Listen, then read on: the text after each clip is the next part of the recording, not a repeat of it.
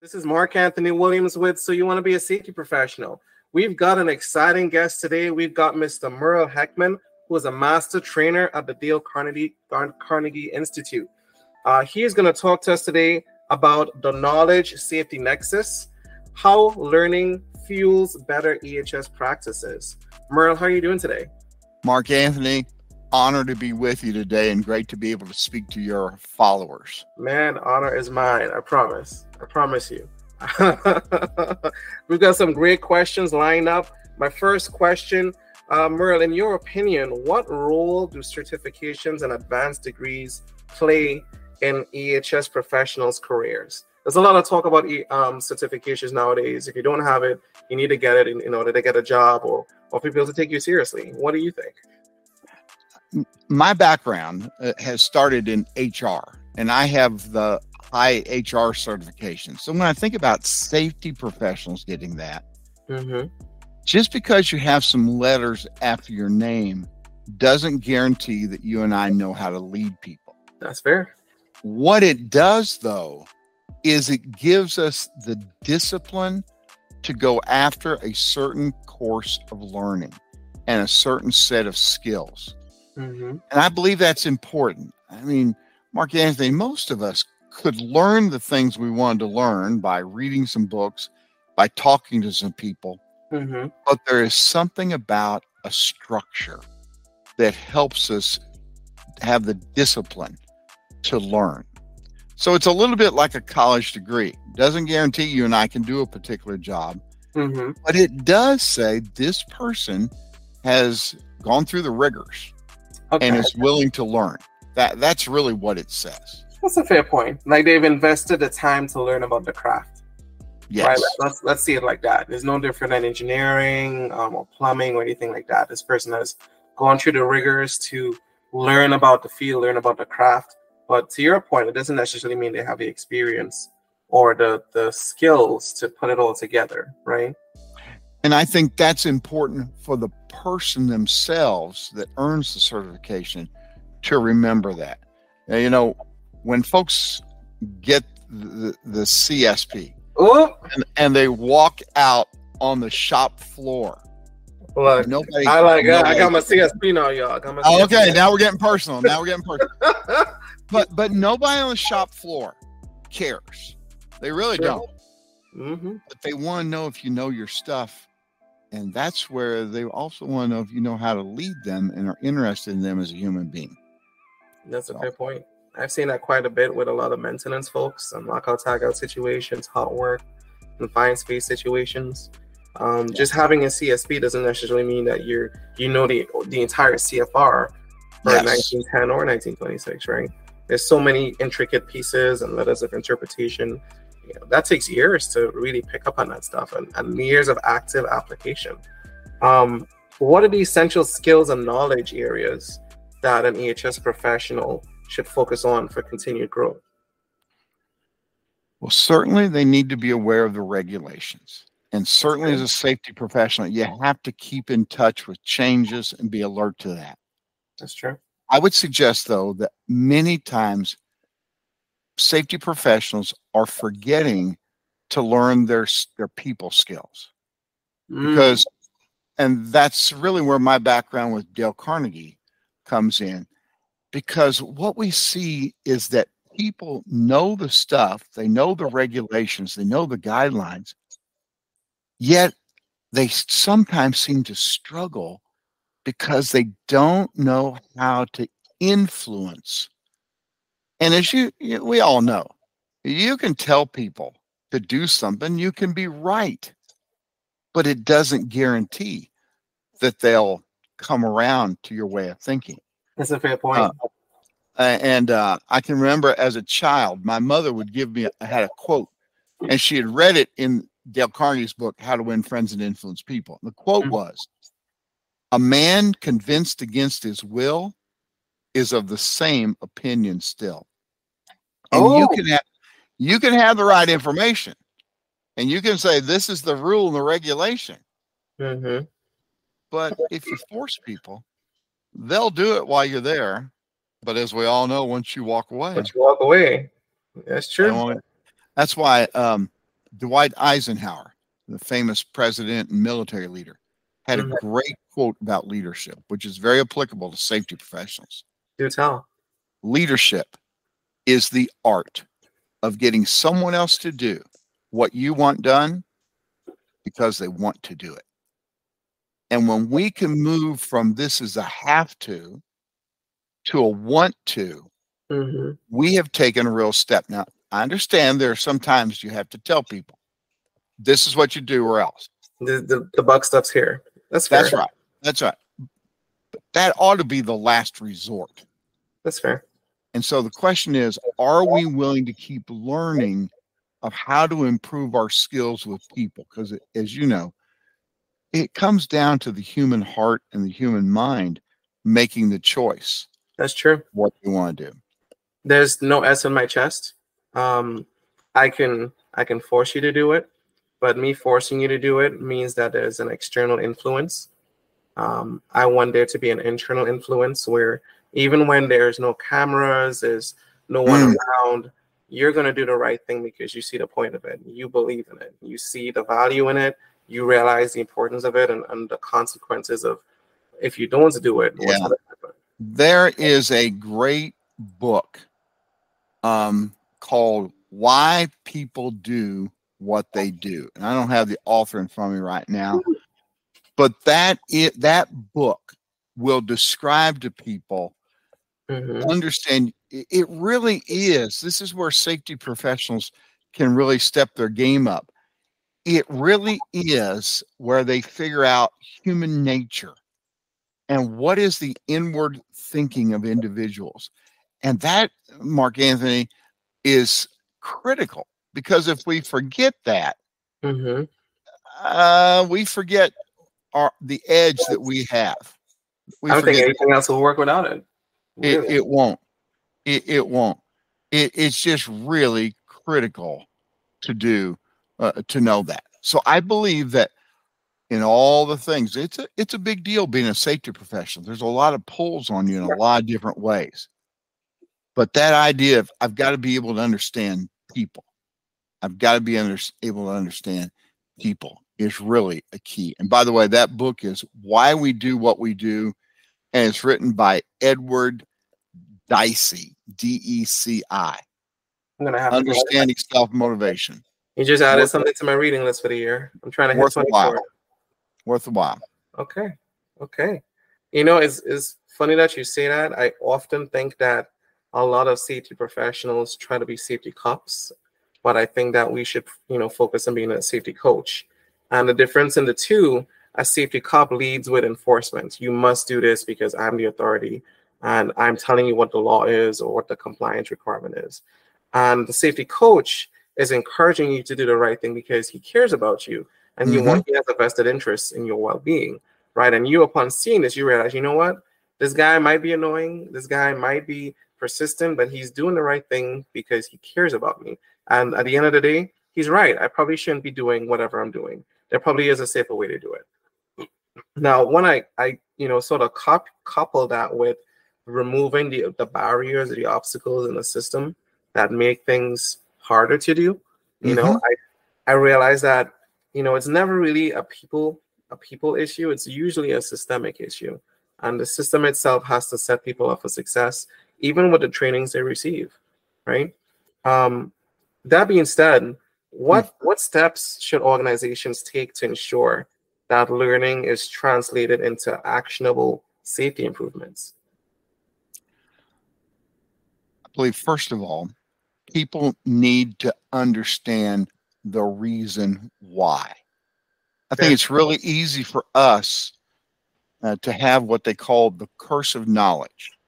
We know what what the liabilities can be. We know why it's important, Mhm. and yet sometimes we do not teach the people the why, the reason behind it, and it just looks like, well, you're just wanting me to do this because you have power. Right And when we can take the time to explain to folks, this is the reason, this could be the well being for you, or this is the purpose, all of a sudden it makes a big difference. that's So I believe that's one important part. I believe also we have to make learning very relevant to people. It, it's not like, well, why? Again, it kind of, it goes back to the why. Well, what's the reason for this? What's the purpose of this? Why do you need this? And third, at times we can be so knowledgeable, and when we present that, the people don't quite understand. I, I wonder how many times folks walk out of our training and they kind of look at each other and say, Do you know what he was talking about? Uh, well, no, uh, I don't feel too smart. But we want to, I, I heard someone say one time that it was like we want to take the jelly that's on the top shelf and set it down to the lower shelf where everybody can reach it and get to it. And that's where there are some tools we could do to do better in our tr- teaching and our training that would help us. That makes a lot of sense. Um, I've had to launch near miss programs and systems where, as a part of the near miss program or system, I would also launch, you know, toolbox talks or mm-hmm. tips of the day that the leaders, the leads, the supervisors, etc., would, you know, share with their crews, share with their their teams.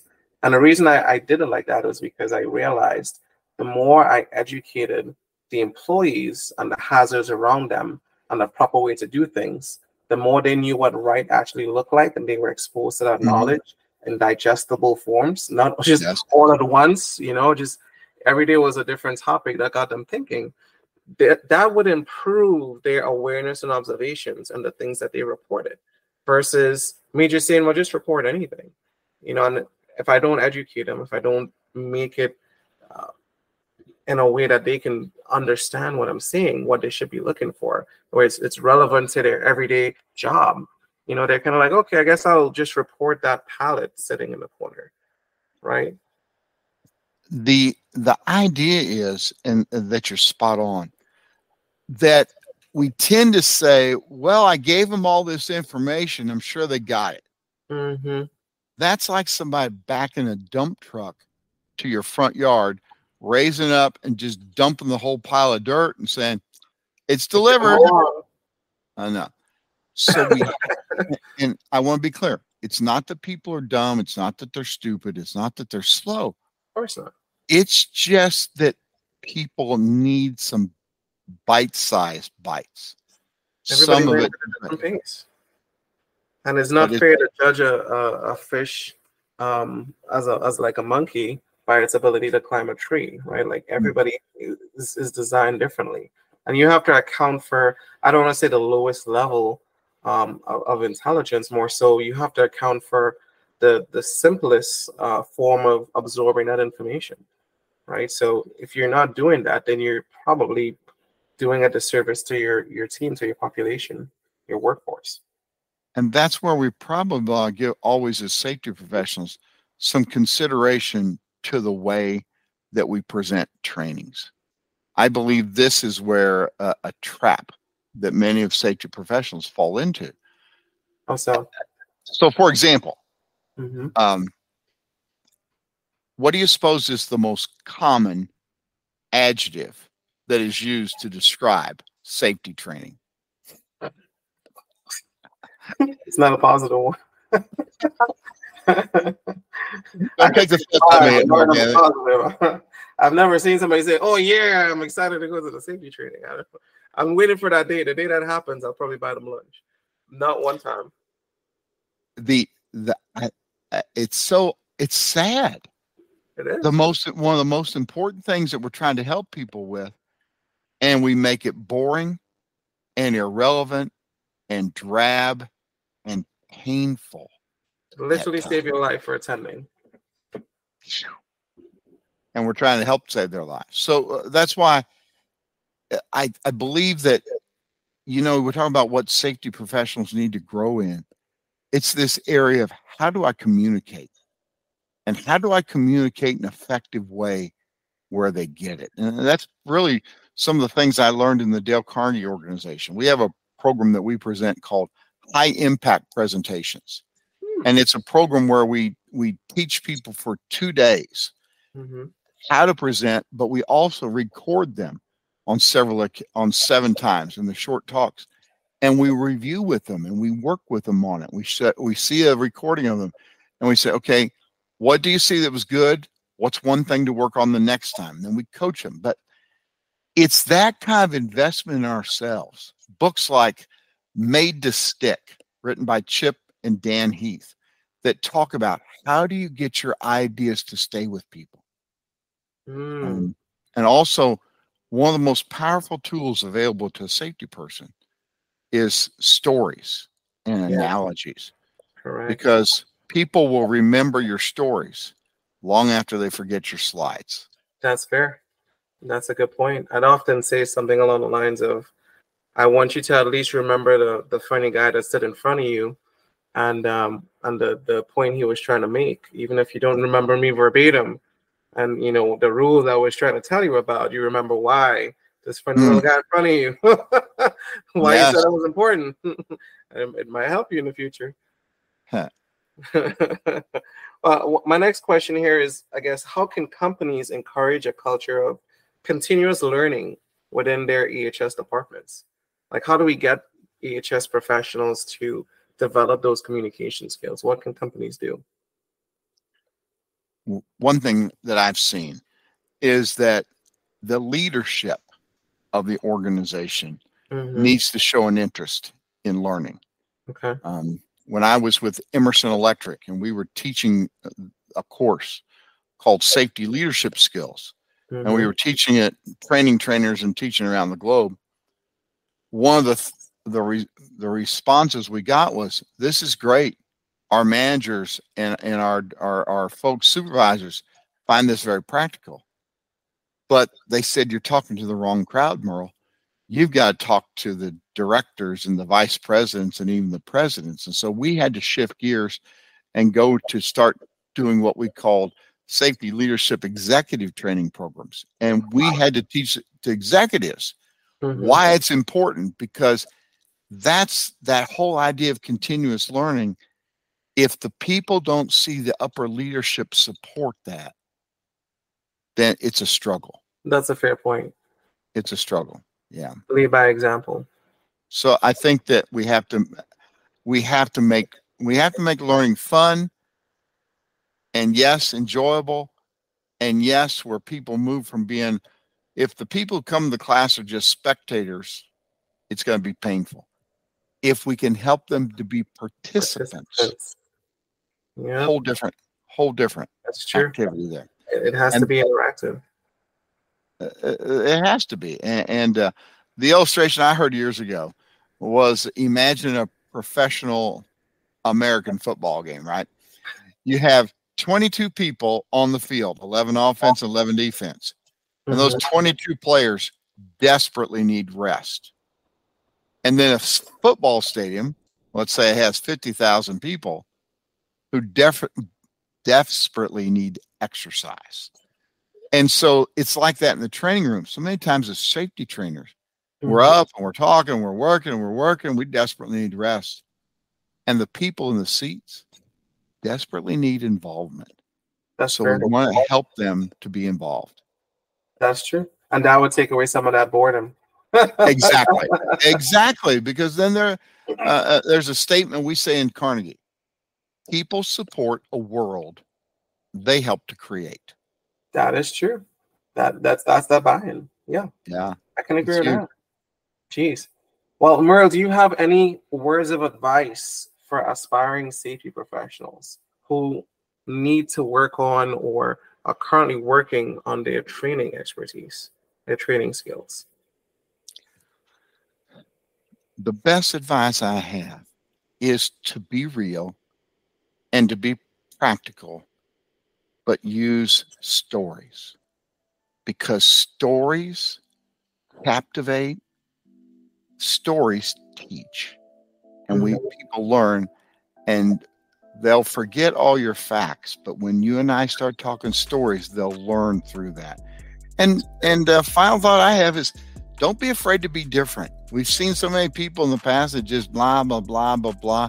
Don't Mhm. be afraid to, to push the limits and and to be unique and different. Not for us to be hot shots but just for us to be effective communicators and be memorable. That makes sense.